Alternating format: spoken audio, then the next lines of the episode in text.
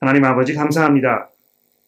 아, 오늘 저희들에게 말씀하여 주시고 또 이 말씀을 들을 때에 저의 마음이 움직이며 하나님을 향하여 더 깊은 사랑과 헌신으로 믿음으로 나아갈 수 있도록 저희를 인도하여 주옵소서. 예수 그리스도의 이름으로 간절히 기도합니다. 아멘. 아, 방금 전에 읽은 그 베드로 전서의 말씀이 우리에게 굉장히 중요한 말씀이라고 생각합니다. 아, 이 베드로전서 1장 오늘 그 10절 이하에 보시면 이 구원에 대해서 아, 선지자들이 이미 이제 우리에게 말씀을 하였다 이렇게 되어 있는데요. 이 자기들이 말씀하는 그 내용에 대해서 선지자들이 이제 예언을 하면서 더 깊이 그것을 알려고 많이 상고하였다, 많이 고민하고 염려하였다 이제 이렇게 표현이 되어 있습니다.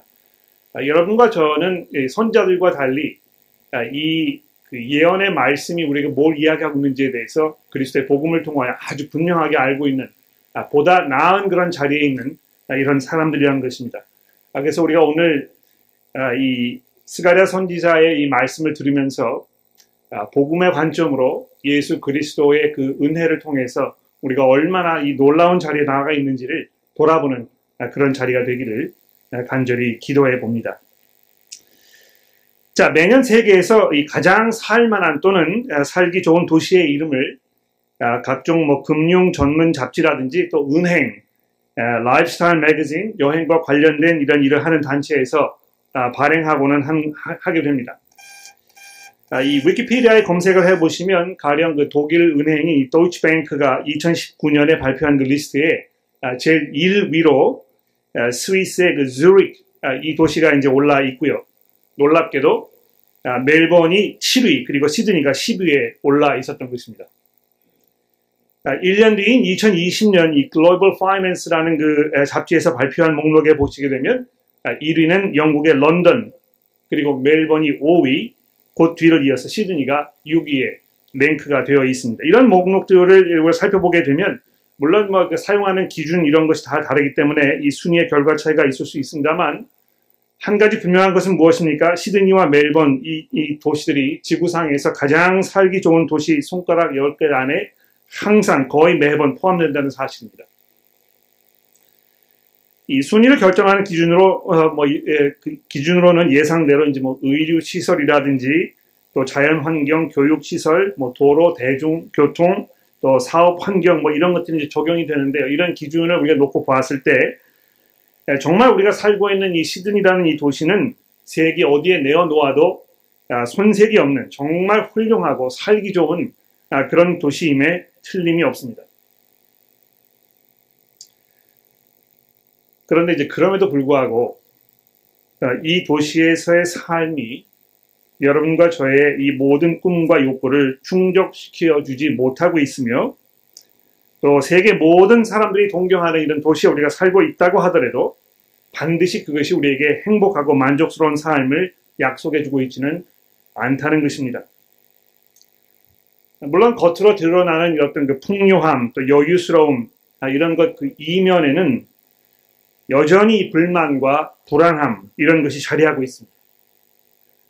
또 사람들의 삶에 이 찾아오는 공허함과 외로움 이런 것을 달래기 위해서 얼마나 많은 사람들이 보다 자극적인 보다 아, 보다 무엇인가 새로운 것을 계속해서 찾아 헤매고 있는 것입니다.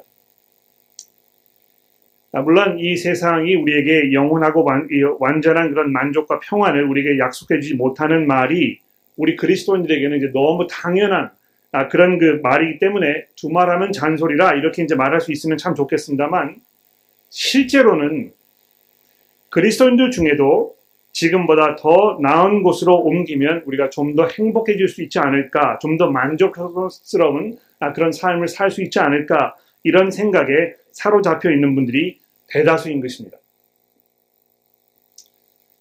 이 세상이 근본적으로 우리에게 만족과 위안, 평안과 또 안전을 약속해 주지 못하는 것을 우리가 머릿속으로 이제 잘 알고 있습니다만, 그래도 좀 더 우리가 손에 쥐고 또 좀 더 세상 속으로 다가서게 되면 우리의 삶이 보다 행복해지지 않을까 하는 이런 그 마음이, 이 유혹이 우리를 계속 흔들어 놓고 있는 것입니다. 이 그런 면에서 이 스가랴서 2장의 말씀은 우리의 마음과 생각이 정말 하나님께서 계신 그곳, 거기를 향하고 있는지 다시 한번 돌아보게 하는 그런 좋은 기회가 될 것입니다.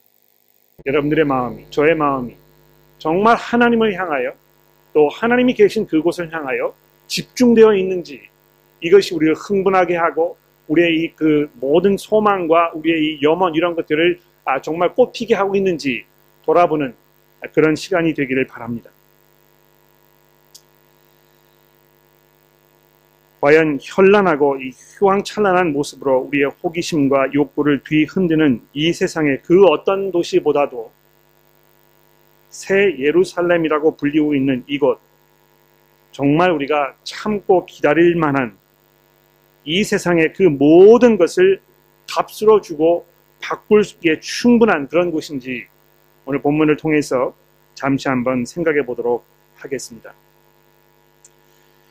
자, 지난주 본문 말씀이었던 이 1장 7절 말씀에서 본 바와 같이 아, 기원전 519년 2월 15일 그날 밤 놀라운 일이 벌어지지 않았습니까?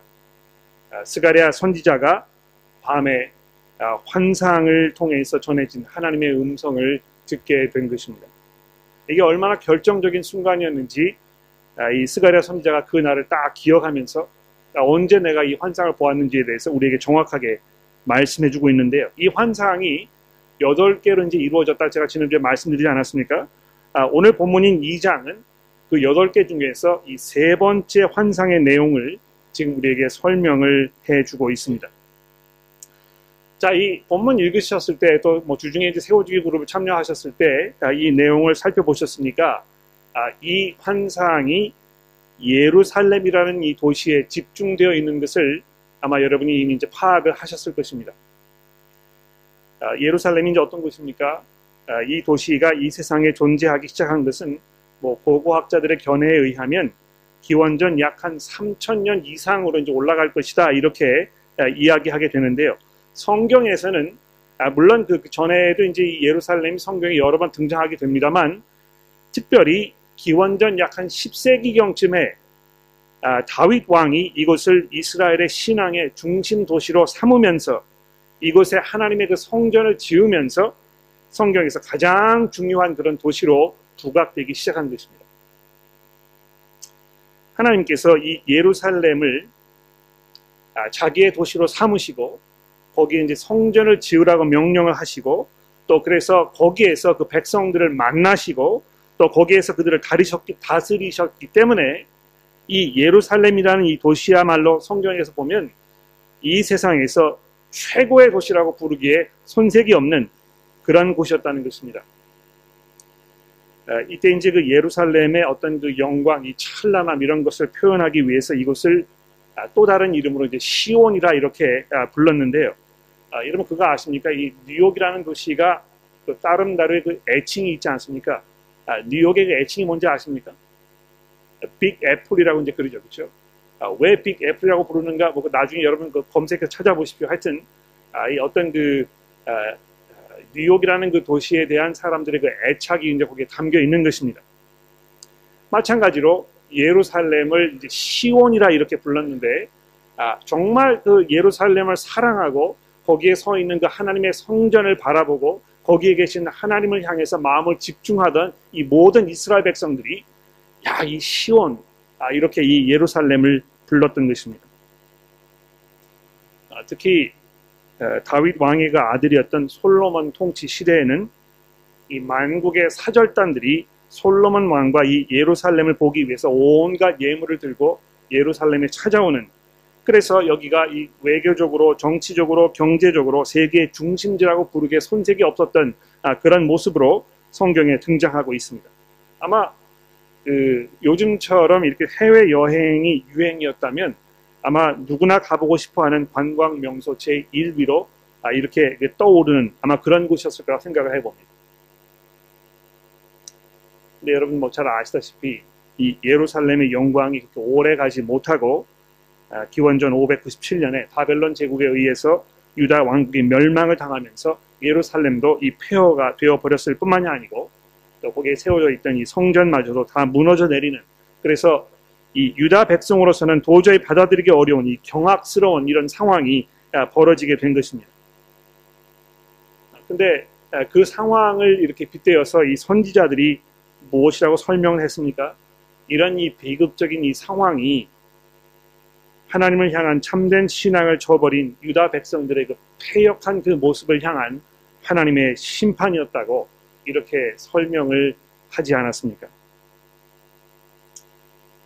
아, 그래서 이 예루살렘이 그 성전이 파괴되는 것은 하나님께서 그들을 내 쫓으셨을 뿐만이 아니고 그들과의 관계를 단절하시겠다는 이런 그 엄청난 선언이었던 것입니다.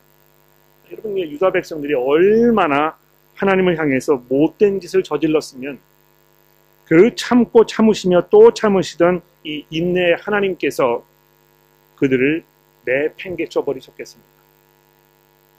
넌 이제부터 내 아들이 아니다. 내 집에서 당장 나가거라.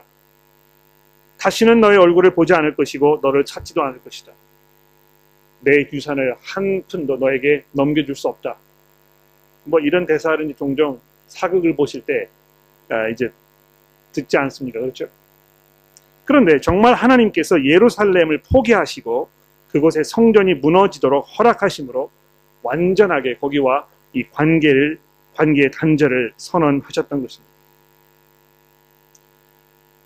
아, 근데요, 여러분, 그런 절망적인 상태에 있던 유다 백성들을 향해서 하나님께서 이 스가랴 선지자를 통해서 1장 16절에 지난주 본문 말씀에서 뭐라고 약속하셨습니까? 1장 16절을 다시 한번 보십시오. 그러므로 여호와가 이처럼 말하노라 내가 불쌍히 여김으로 예루살렘에 돌아왔은즉 내 집이 그 가운데 건축되리니 예루살렘 위에 먹줄이 쳐지리라 만군의 여호와의 말이니라 또 17절에 보십시오. 만군의 여호와의 말씀에 나의 성읍들이 넘치도록 다시 풍성할 것이라 여호와가 다시 시온을 위로하며 다시 예루살렘을 택하리라 하라 하니라. 이제 대반전이 일어난 것이죠. 그렇죠?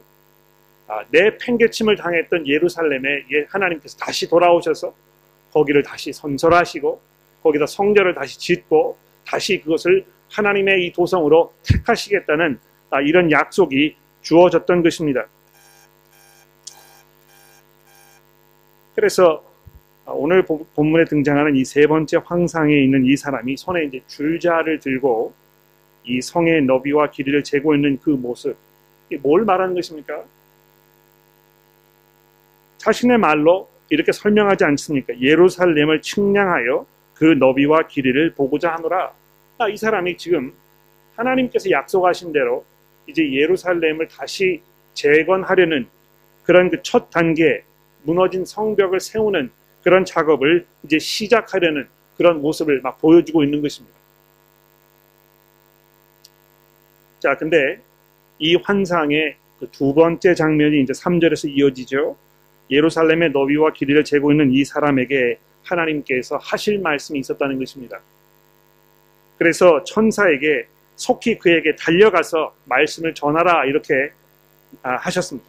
얼마나 급한 그 중요한 말씀이었기 때문에 그냥 가서 전하라 이렇게 얘기하지 아니하고 빨리 달려가서 이 사람에게 이 말, 메시지를 전하라 이렇게 이야기했는데 그 메시지가 무엇이었습니까? 4절에 보십시오. 너는 달려가서 소년에게 말하여 이르기를 예루살렘은 그 가운데 사람과 가축이 많으므로 성곽 없는 성읍이 될 것이니라. 여러분 이게 이 예루살렘으로 귀환한 이 사람들에게 얼마나 복된 소식이었겠습니까? 그렇죠? 번영의 속도가 너무 빨라서 이 도시의 팽창 속도가 성과 건설하는 그, 이, 그 공사, 이 건설 공사가 그걸 따라갈 수 없는 이런 놀라운 속도로 도시가 성장하고 번영하는 이런 모습을 지금 말씀하고 있는 것입니다. 요즘 뭐 그 시드니를 돌아보든지 비슷한 상황이 벌어지지 않습니까? 도시가 이제 점점 팽창하고 인구가 늘어가니까 사람들 살 그 집을 짓기 위해서 남동 남 서남쪽으로 계속해서 도시가 팽창해 나가고 있는데요. 거기 가 보시면 뭐 이 상하도 상하수도 이그 그러니까 놓는 작업, 뭐 도로 닦는 작업, 또 집을 짓는 이런 작업들이 아주 활발하게 이루어지고 있는데요. 마치 하나님께서 그런 장면을 지금 연상하는 그래서 이 성벽을 지어가지고 어떤 그 도시의 어떤 한계를 정할 수가 없는 아, 이런 그 번영의 때가 올 것이라고 하나님께서 약속하고 계시는 것입니다. 근데 그것뿐만이 아니죠. 5절 말씀이 정말 중요한 말씀인데 여호와의 말씀에 내가 불로 둘러싼 성곽이 되며 그 가운데에서 영광이 되리라. 하나님께서 친히 보호막을 치시고 이 난공불락의 초롱성을 만드시겠다는 이런 선언인 것입니다. 여러분 마치 그 에덴 동산을 연상시키지 않습니까? 하나님께서 동산 주변을 두루 도는 이 불칼을 두셔가지고 아, 생명나무로 가는 길을 막겠다고 창세기 3장에서 설명하고 있습니다. 아무도 거기를 통과해가지고 예루살렘 그 에덴 동산 안으로 들어갈 수 없도록 하나님께서 영원히 길을 막아버리시는 이런 장면이 성경에 등장하고 있는 것입니다. 또 출애굽 사건 때도 보시면 하나님께서 이 불 기둥으로 예루사, 아, 이스라엘 백성들을 보호하시고 인도하셨던 그 장면이 연상이 되지 않습니까? 특히 이스라엘 백성들이 홍해를 앞에 이렇게 두고 뒤에 아, 이 애굽의 군사들이 쳐들어왔을 때 하나님께서 이 홍해와 이 이스라엘 백성들과 또 이 애굽 군대 그 사이에다가 이 불기둥, 불장막을 치셔가지고 애굽 군대가 이스라엘 사람들을 해하지 못하도록 이렇게 막으시는 아주 특별한 지극한 관심과 정성으로 보살피시는 이런 모습을 우리가 보게 배웠는데요. 마치 그런 장면을 연상시키듯이 내가 불로 둘러싼 성곽이 될 것이다. 내가 스스로 내 힘으로 나의 능력으로 이스라엘 이 예루살렘을 지킬 것이라 이렇게 선언하고 계시는 것입니다. 다시 말해서 이제 예루살렘은요 사람의 손으로 지켜지고 사람의 손으로 재건될 수 있는 곳이 아니라는 것을 하나님께서 아주 분명하게 밝히고 계십니다. 총칼을 들고 무력으로 지켜내야 하는 도시에는요 항상 불안함이 도사리고 있을 수밖에 없습니다. 누가 언제 나보다 더 강력한 무기를 동원해서 공격할지 모르기 때문인 것입니다. 절대 강자가 세상에 없다고요. 내가 아무리 준비를 많이 해놓고 내 가진 것을 잘 지키려고 해도 나보다 더 힘센 사람이, 나보다 더 지혜로운 사람이 언젠가 나를 넘어뜨릴 이런 위험성이 항상 내포하고 있는 것입니다. 그러나 하나님께서 친히 불로 이 성곽을 아, 성을 둘러싼 성곽이 되실 것이라는 이 말씀 가운데에서 이 말을 들은 유다 백성들이 얼마나 마음속에 위로와 평안과 확신이 들었겠습니까?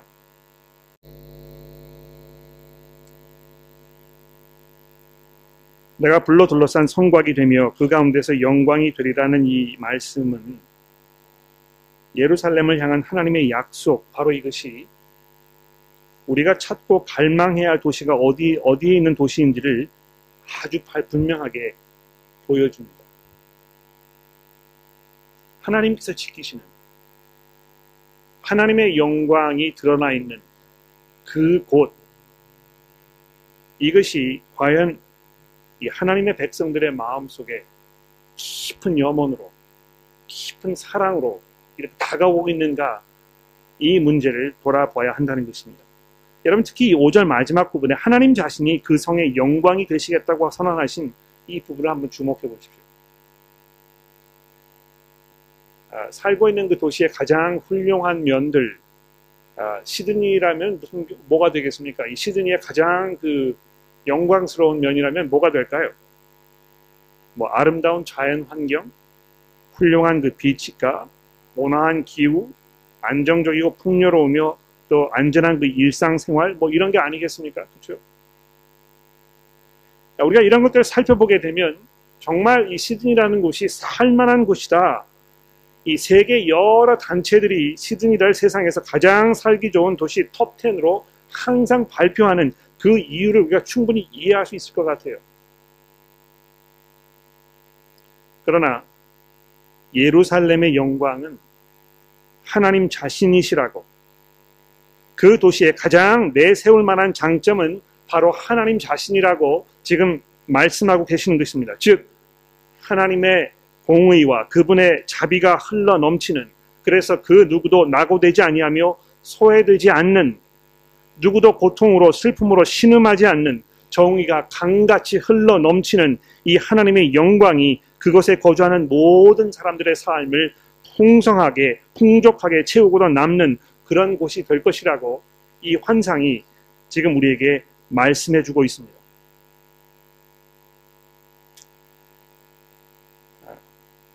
그 어떤 정치가도 아, 이런 그 미래를 보장해 줄 수 없습니다. 그렇죠?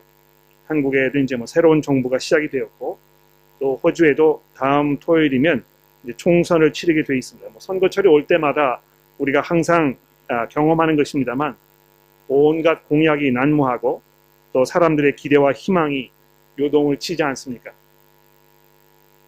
그런데 분명한 것은요. 어떤 정부가 되었든지 간에 새로운 정부가 들어선다고 해서 삶에 눈에 띄는 변화를 경험한 경우는 거의 없다는 것입니다. 그저 거기서 거기라는 것입니다. 그저 다음 들어서는 정부가 나라를 말아먹지만 않으면 되는 그런 것입니다. 그렇죠? 그래서 장황하게 뭐 대단한 어떤 그 공약을 내세우는 사람 거기에 현혹돼서 이게 투표를 했다가 낭패를 보는 경우가 굉장히 많습니다. 아, 이거 뭐그 여러분 어떻게 투표하시라고 제가 조언을 드리는 건 아니고요.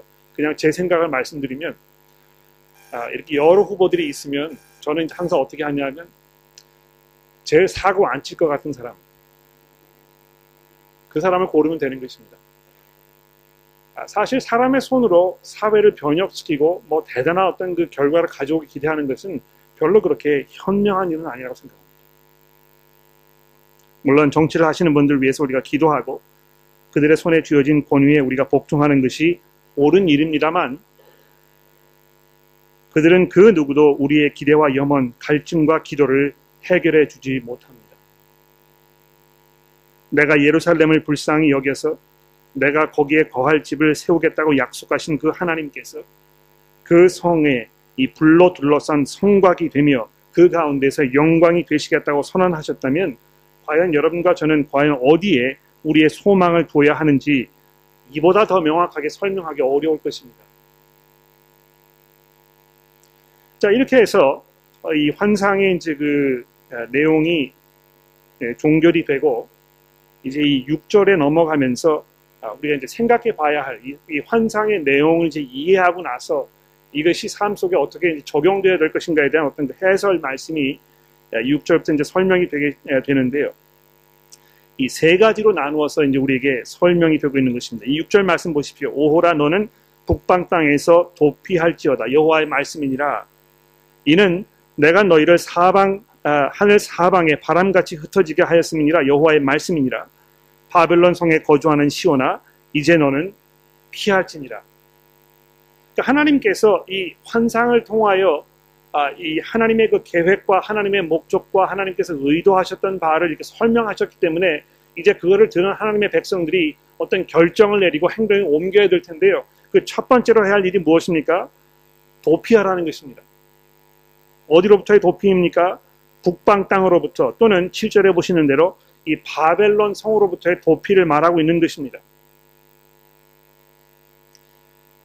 스가랴 선지자가 활동하고 있던 이 당시에 물론 그 귀향민들이 이제 예루살렘으로 돌아왔습니다만 아직도 다 돌아온 것이 아니고 그 땅에 바벨론 땅에 남아있던 사람들이 있었고 돌아오기를 뭐 그렇게 기뻐하거나 선뜻 바라지 않는 이런 사람들이 있었다는 것입니다.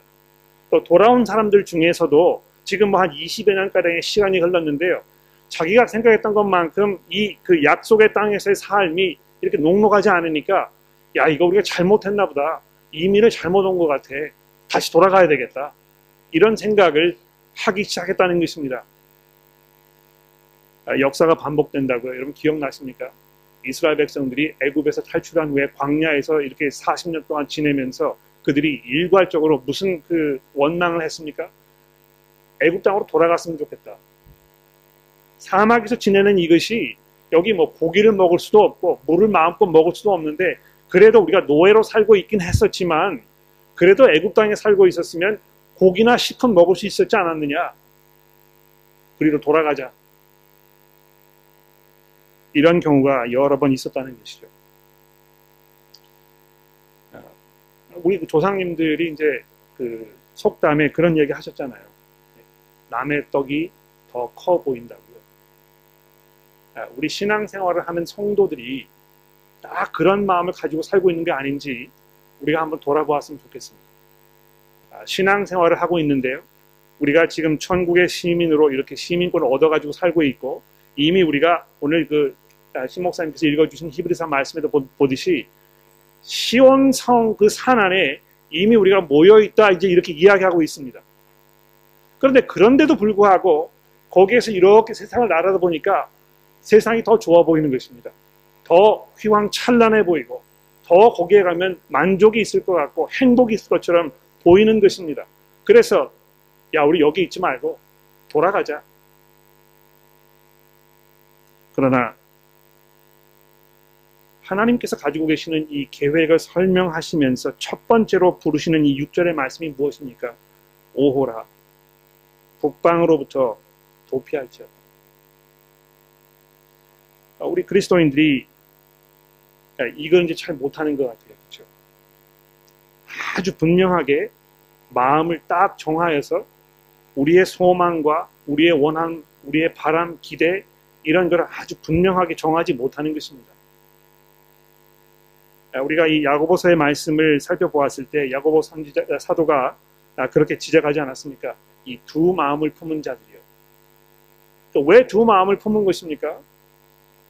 이쪽도 좋은 것 같고 저쪽도 좋은 것 같고 그래서 될 수 있으면 물론 그 우리가 죽은 후에 천국에 들어가면 좋겠지만 그 전에는 이 세상에서 누릴 수 있는 온갖 쾌락과 향락과 기쁨과 만족과 이런 것을 다 누리고 나서 그 후에 천국에 들어갔으면 좋겠다.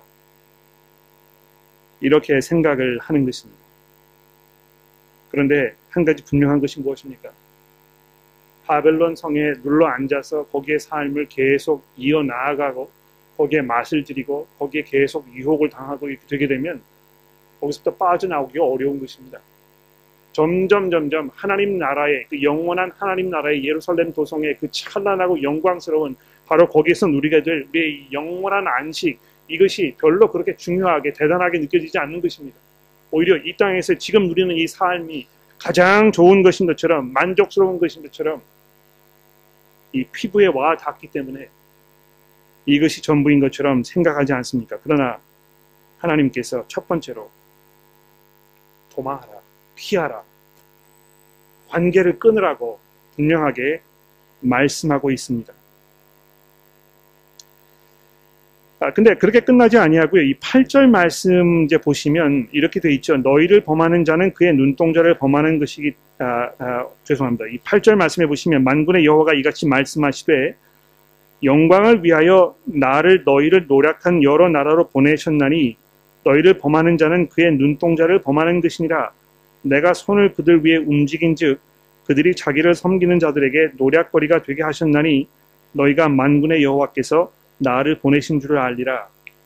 그러니까 이거는 이제 여러분 그 주의 깊게 잘 읽어보셨으면 특히 이제 8절 말씀이 굉장히 혼란스럽다는 것을 아마 이해하시게 될 겁니다. 이거 지금 주어가 누구를 말하는 것인지 또 지금 누가 누구를 보내고 있는 것인지 또 누가 지금 무슨 이야기를 하고 있는 것인지에 대해서 아, 이 개혁 개정 성경 번역이 그렇게 명확하게 잘 아, 이렇게 그 표현하고 있지 않습니다. 어떤 면에서 아, 그런 이유는 이 히브리서 원문의 그 내용이 좀 그런 식으로 표현되어 있기 때문에 어쩔 수 없는 그런 상황이라는 것입니다. 그래서 제가 고민하다가 주보에다가 제 나름대로의 번역을 거기에 마련해 드렸는데요. 그 한번 읽어보시겠습니까? 제가 읽어보겠습니다. 너희를 범하는 자는 그의 눈동자를 범하는 것이기 때문에 영광을 위하여 나를 너희, 너희를 노력한 여러 나라로 보내신 만군의 여호와께서 이같이 말씀하셨느니라. 제가 이제 그 어휘를 좀 바꾸고 순서를 바꾸어서 아, 지금 이 그 스가랴 선지자를 통하여 하나님께서 말씀하시려고 하는 그 의미를 아, 제 나름대로 정리를 해보았으면 도움되시기를 바랍니다. 내가 그들 내 손을 그들 위에 움직인즉 그들이 자기를 섬기던 자들에게 노략거리가 되리라 하셨나니 그런즉 너희가 만군의 여호와께서 나를 보내신 줄을 알리라. 자 여기 이제 뭐 굉장히 그 중요한 여러 가지 내용들이 담겨 있습니다만 이 몇 가지 중요한 사실들 보여드리고 넘어가야 될 것 같습니다. 여러분 그 28절 말씀해 보시면 하나님께서 이 유다 백성들을 자신의 눈동자처럼 귀하게 여기신다고 이렇게 말씀하고 있습니다. 이 영어로 이제 그 apple of my eyes 이제 이렇게 어, 그 표현하는데요. 굉장히 유명한 아, 그런 그, 그 구절이죠, 그렇죠? 아, 근데 그것이 아, 일상화되어서 사람들이 뭐 많이 사용하는 아, 그런 그 표현 방법이 되었습니다만 아, 이게 이제 성경에서 하나님께서 그의 백성들 이스라엘 특히 이 유다 민족들을 향하여 말씀하셨던 아, 그 표현이라는 것입니다. 자기의 눈동자처럼 사랑하시는. 그런데 그 눈동자처럼 사랑하는 유다 백성들이 지금 어떻게 되었습니까? 수모를 당하여 사방으로 다 흩어졌잖아요. 쫓겨나고 그래서 뭐 이 그 포로로 노예로 지금 뭐 처참한 그런 삶을 살고 있었는데 문제는 바로 그것으로 인해서 어떻게 된 것입니까? 하나님의 이름에 먹칠을 하지 않았습니까? 예. 야, 이거 뭐 하나님을 믿었는데, 아, 하나님을 믿던 저 백성들 봐라. 초라하기 그지없고, 그, 그, 에, 그 멸망이 아, 정말 하나님의 그, 그 무능력함, 무관심, 이런 거를 대변해 주는 것이 아니냐. 이제 이렇게 손가락질을 했던 것입니다. 그런데 그런 상황을 보신 하나님께서 내 영광을 내가 되찾을 것이라고. 내가 그 내 이름이 이렇게 먹칠을 당하는 상황을 그냥 방관하고 있지 아니하고 그래서 선지자를 그들에게 보내요. 그들에게 이 하나님의 심판을 선언하시면서 어떻게 되어 있습니까? 너희를 너희가 노력했던 너희로부터 노략질을 당했던 그 사람들을 너희가 섬기게 될 것이라고 이렇게 말씀하였던 것입니다. 아, 결과적으로 이 세상의 영광, 이 세상이 제공해주는 그런 모든 좋아 보이는 것들, 이런 것이 영원히 남아있지 않을 것입니다. 하나님께서 그것을 다 뒤집어 엎으시고 오히려 거기에 아, 푹 빠져서 거기에 도취되어 거기에서 헤어나오지 못했던 그 사람들을 다 부르셔가지고 그들을 수치로 몰아 넣으실 것이라고 이 본문 말씀이 이야기하고 있는 것입니다. 빨리 거기에서 나오라고 부르는 이것이 첫 번째 부름입니다. 두 번째로 10절 말씀해 보십시오. 여호와의 말씀에 시온에 따라 노래하고 기뻐하라. 이는 내가 와서 내 가운데 머물 것이니라. 그 날에 많은 나라가 여호와께 속하여 내 백성이 될 것이요. 나는 내 가운데 머물리라. 내가 만군의 여호와께서 나를 내게 보내신 줄을 알리라. 여호와께서 장차 유다를 거룩한 땅에서 자기 소유를 삼으시고 다시 예루살렘을 택하시리니. 이제 여기 보시면 하나님께서 뭐 이 예루살렘에 대하여 굉장히 많은 것들 지금 말씀하고 계세요. 그렇죠? 내가 올 것이고, 내가 너희 가운데 머물 것이고, 많은 나라들이 너희 가운데 들어올 것이고, 내가 유다를 거룩한 땅에 세울 것이고, 내가 그들을 다시 내 소유로 삼을 것이고, 내가 예루살렘을 다시 택할 것이라. 또 어떤 면에서 좀 같은 이야기를 계속 반복해서 말씀하고 계시는 것인데, 하나님께서 아주 특별하게 이 예루살렘이라는 이곳을 택하여서 아까 처음 말씀드렸던 대로 거기 이 불 보호막을 치시고 거기에 영광으로 임하셔서 거기에 이 수많은 사람들이 하나님의 그 영광을 누리게 하시겠다고 약속하고 계신 것입니다. 그래서 기뻐하라는 것입니다. 아, 아마 그 살다 보면 기쁨과 감사가 넘쳐나는 그런 순간들이 이제 많이 찾아오는데요. 아, 정말 그 주체할 수 없는 감격, 또 눈물, 감동, 아, 이런 거를 그 이제 느끼는 그 순간, 그 순간들 중에서 제가 가장 기억에 남는 것 중 하나가 뭔지 아십니까? 우여곡절 끝에 정말 안 되고 안 되고 안 돼서 거의 포기할 순간에까지 왔었던 그 분에게 호주 영주권이 나오던 그 순간이었던 것입니다. 그분이 영주권을 받고 나서 얼마나 우시는지 아, 그뭐 이 그 울음은 두말할 필요 없이 감격과 기쁨과 감사의 눈물입니다. 그렇죠?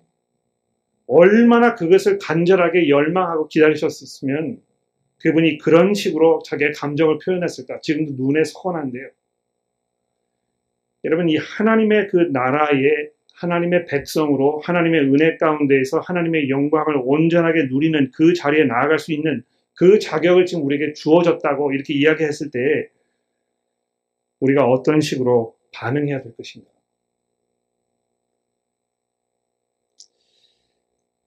여기 말씀하고 있는 노래하고 기뻐하라 하는 아, 이런 부르심은 어떤 면에서 어, 경험하지 않으면 이거를 겪어보지 않으면 아, 말로 설명드리기가 좀 어려운 것 같아요.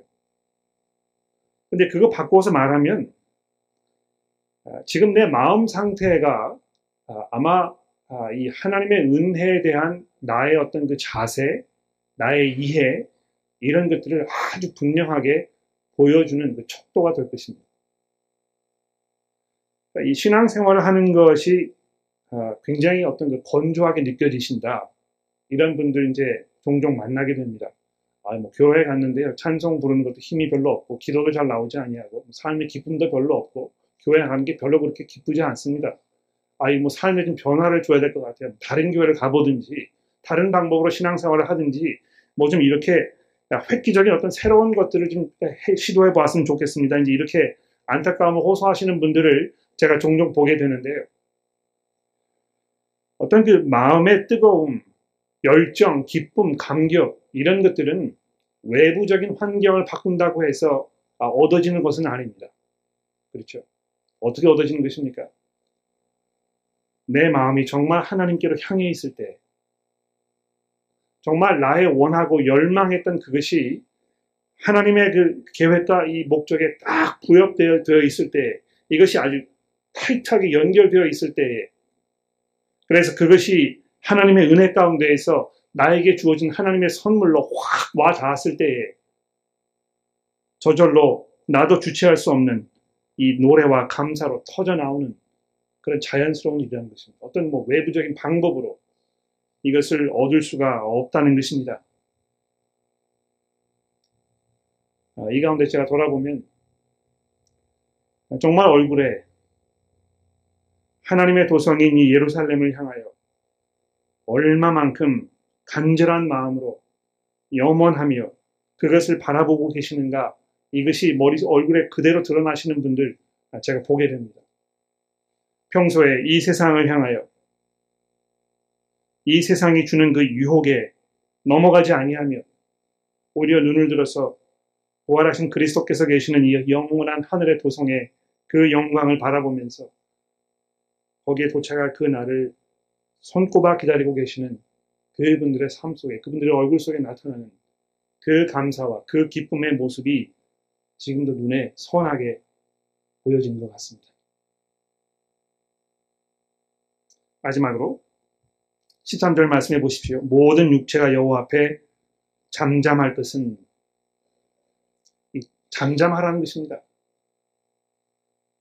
부산 떨지 말고 마치 내가 뭘 많이 해가지고 많이 이룰 수 있는 것처럼 이렇게 생각하지 말고 하나님께서 계획하신 그 일을 이제 완성시키시기 위하여 일어나시는 그 여호와의 모습을 보면서 이제 입을 좀 닥치고 그 앞에 두려움과 또 감격으로 무릎을 꿇고 그분께 예배하라는 것입니다. 아, 근데 여러분 보십시오. 스가랴 선지자가 이 말씀을 지금 전하고 있었을 때는 예수 그리스도 십자가 사건 훨씬 이전의 사건이었던 것입니다.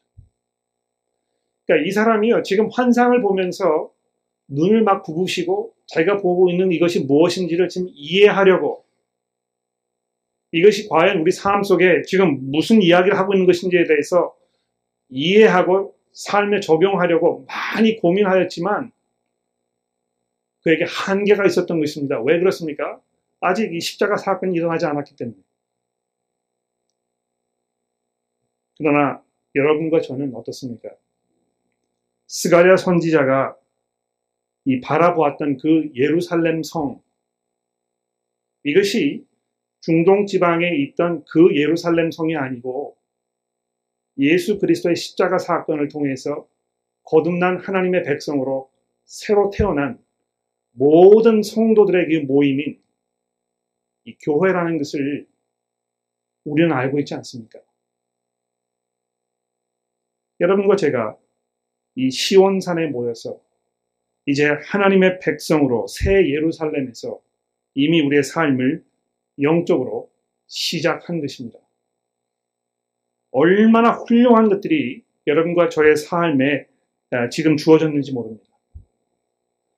어, 어떤 면에서 굉장히 추상적으로 야 이거 뭐 내가 그리스도인이 되었는데 내가 이 천국의 시민이 되었는데 아 그것이 지금 나에게 무슨 의미가 있는가 이것이 나에게 어떤 기쁨을 가져다 주는가 뭐 내 삶이 어떻게 변했는가 이런 것에 대해서 약간 그 회의적인 분들이 아, 있지 않을까 생각해 봅니다. 삶이 뭐 그렇게 많이 풍요로워진 것 같지도 않고 그렇다고 내가 더 행복해진 것 같지도 않고 내가 뭐 더 기쁜 어떤 그 영적 상태에서 아, 더 풍요로운 그런 삶을 살고 있는 것처럼 보이지 않는다고 느껴지실지 모릅니다. 그러나 여러분, 여러분과 저에게 필요한 것은 영의 눈이라고 생각합니다. 우리가 복음의 관점으로 우리 현실을 돌아보았을 때 우리의 힘으로는 이룰 수 없었던 이 놀라운 하나님의 도성이 이미 우리 가운데 완성되어 있다는 사실을 우리가 기억하였을 때 우리는 정말 기쁨과 확신 가운데에서 담대함으로 두려움 없이 만족스럽게 우리의 삶을 살아갈 수 있을 것입니다. 아, 그런데 아, 아 정말 우리가 그런 삶을 살고 있는지를 아, 뭐 판가름할 수 있는 그 중요한 척도 중의 하나를 대라고 한다면 우리가 정말 이 본문 말씀에서 이야기하는 것처럼 바벨론 성으로부터 도피하고 있는 것인가? 내가 정말 그것을 바른 시각으로 바라보면서 야, 내가 정말 이 바벨론 성에서 삶을 정리하고 천국의 시민으로서의 삶을 사는 그런 삶을 살아야 되겠다는 이 확고한 마음속에 의지가 있는가 이런 걸 돌아보는 거라고 생각합니다. 아, 그래서 설교를 마치면서 제가 여러분들에게 부탁을 드리고 싶은 것은 마음을 한번 돌아보십시오. 나의 소망과 나의 기대와 나의 염원이 지금 어디를 향하고 있는 것인가? 미국 18세기 그 유명한 신학자였던 조너든 에드워즈라는 분이 religious affection이라는 이야기를 이렇게 사용하면서 이 마음 상태의 어떤 그, 그 마음이 가지고 있는 어떤 그 염원, 내가 바라는 정말 간절하게 소망하고 붙잡으려고 아, 그 발버둥 치고 있는 정말 내게 소중하게 느껴지는 그것이 무엇인지 이런 것을 설명하려고 했었습니다. 신약의 저자들이 예수 그리스도를 우리의 희망이라고 말씀하셨던 그 말씀을 돌아보면서 우리가 과연 무엇을 바라보고 살고 있는지 돌아보는 그런 시간 되기를 간절히 바랍니다. 기도하겠습니다. 하나님 아버지,